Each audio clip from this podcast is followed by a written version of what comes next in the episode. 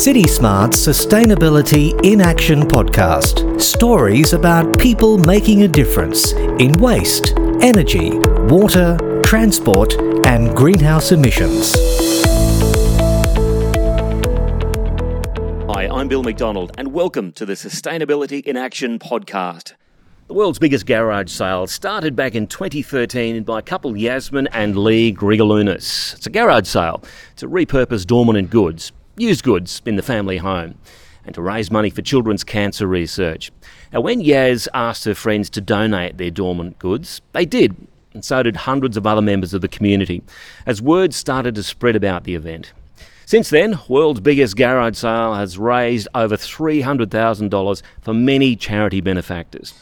But the events are about more than selling used goods. The Profit for Purpose connects sustainable business and customers to create a conscious and altruistic community.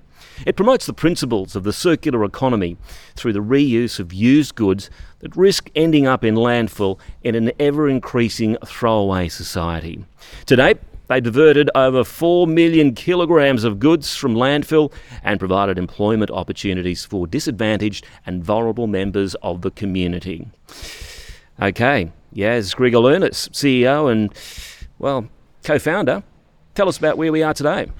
So today we're in our warehouse, which we call the Circular Economy Precinct. So in advance, Bill, I'm going to apologise for any background noise. There's plenty that goes on here, including mobilisation, reuse, repurpose, and a lot of shifting of product. Really, we're in the business of building people, so you're going to hear a few building sounds in the background today. Very authentic. It's uh, right on the work face here. All right, we've talked a bit about it in the introduction. Can you give us a bit more uh, information about the mission behind World's Biggest Garage Sale?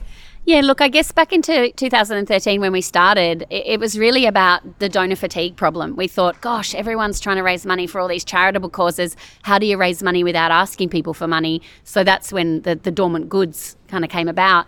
But very quickly at that first event we ever held, when we could see the emotive connection with community around the work we were doing in the planet side of things with the sustainability, plus also the people and purpose side I knew, and I didn't know then how to articulate it, but I knew back then that this was something that was going to be so much bigger than a world's biggest garage sale. And so today we we have it on the back of our shirts, and we have for years.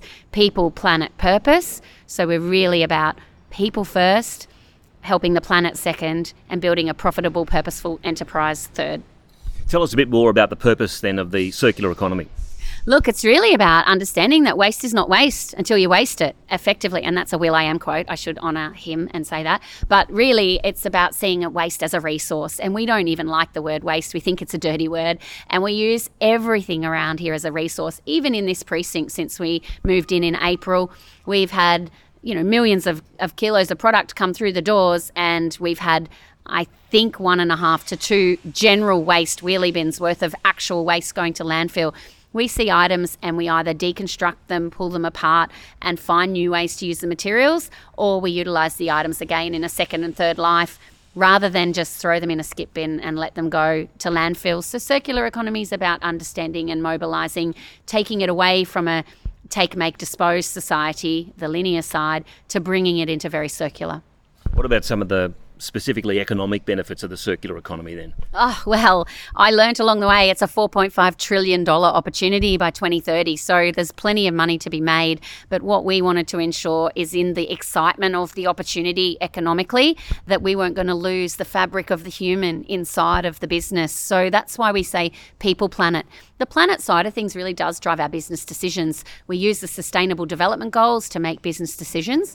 They're a United Nations global um, mandate around 17 goals that help shape and shift the, the, the climate, the, the world, the economy um, in, in hundreds of countries across the world. But ultimately, when we make decisions that are people led, it really drives the economic benefits for us. We don't want to lose the essence of the human in the business that we're building. You probably answered this next question. I was going to ask about the importance for business to start participating in this circular economy and how do they make it part of their everyday business?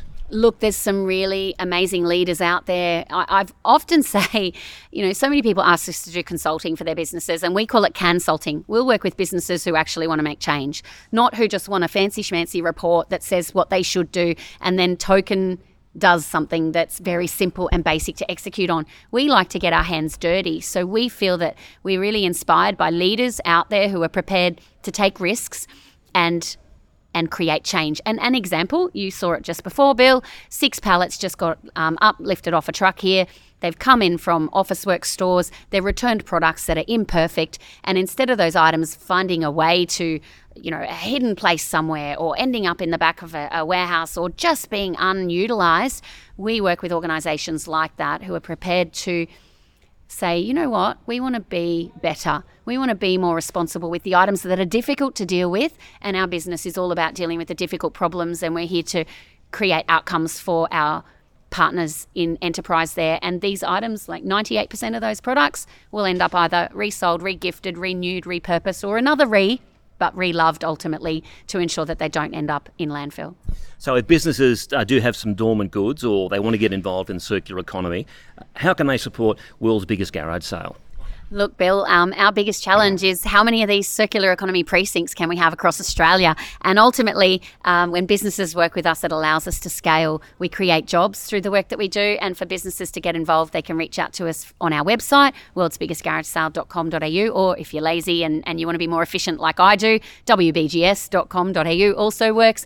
But look, we're on all the social channels and we absolutely welcome inquiry conversation and communication. We may not know the answer today on how to help you solve your problem, but that's the work we do. We get our hands dirty and we'll find ways to do it. We've done some wonderful projects here in, in Queensland, and I always remember this one phone call we had, and this is a good example of how to get involved.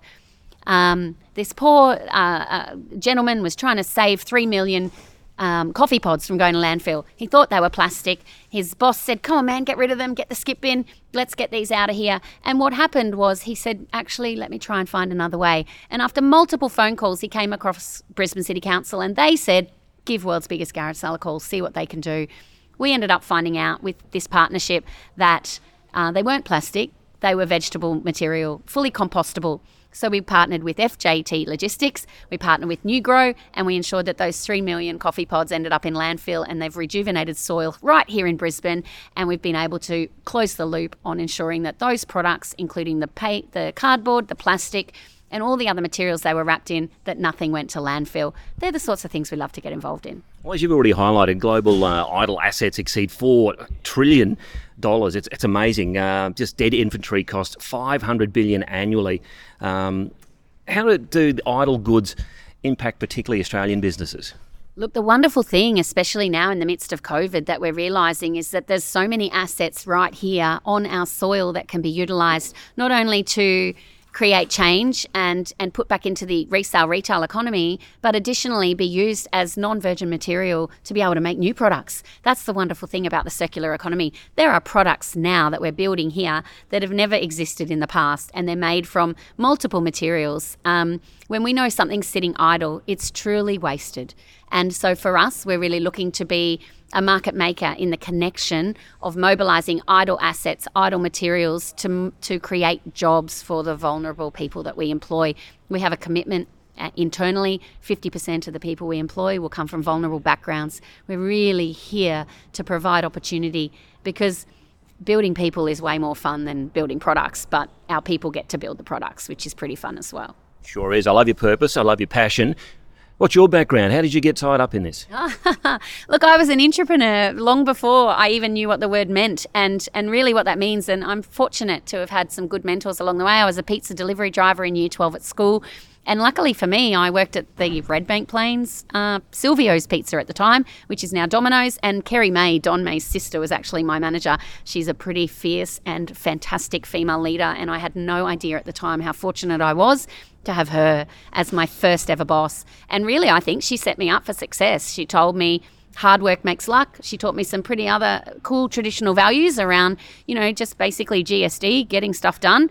Uh, and I really followed that purpose and took those values into my professional career and landed at a company called Videopro, which is a Queensland founded startup as well. I think 40 years now, this year even. Um, and Shane Leaney, their manager, um, I remember telemarketing him, ringing him up and saying, I want to work in technology. I want to work for your business. He had no job, but he got me uh, an interview with Graham Evans, their manager of the business centre at the time.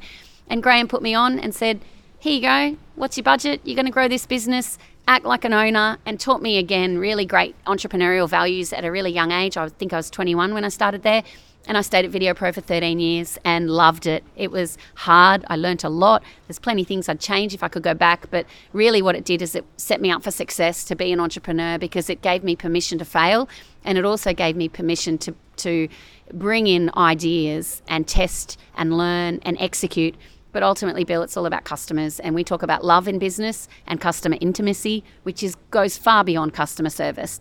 And it's about actually truly caring about the people that you work with internal customers and external customers, so the people you work with and who work with you, but also those that actually purchase your products. And ultimately, we are genuinely all about the love and we'll do whatever it takes to keep our customers happy. What a pleasure to meet you. Uh, thanks very much for chatting with us, Yaz. Uh, Yasmin Grigaliunas, CEO and co founder of the world's biggest garage sale. It's a wonderful profit for purpose organisation, really bringing sustainable businesses and customers together, as well as reducing landfill and looking after the planet. I'm Bill McDonald. Another sustainability story from CitySmart. Subscribe to the Sustainability in Action podcast at citysmart.com.au forward slash podcast.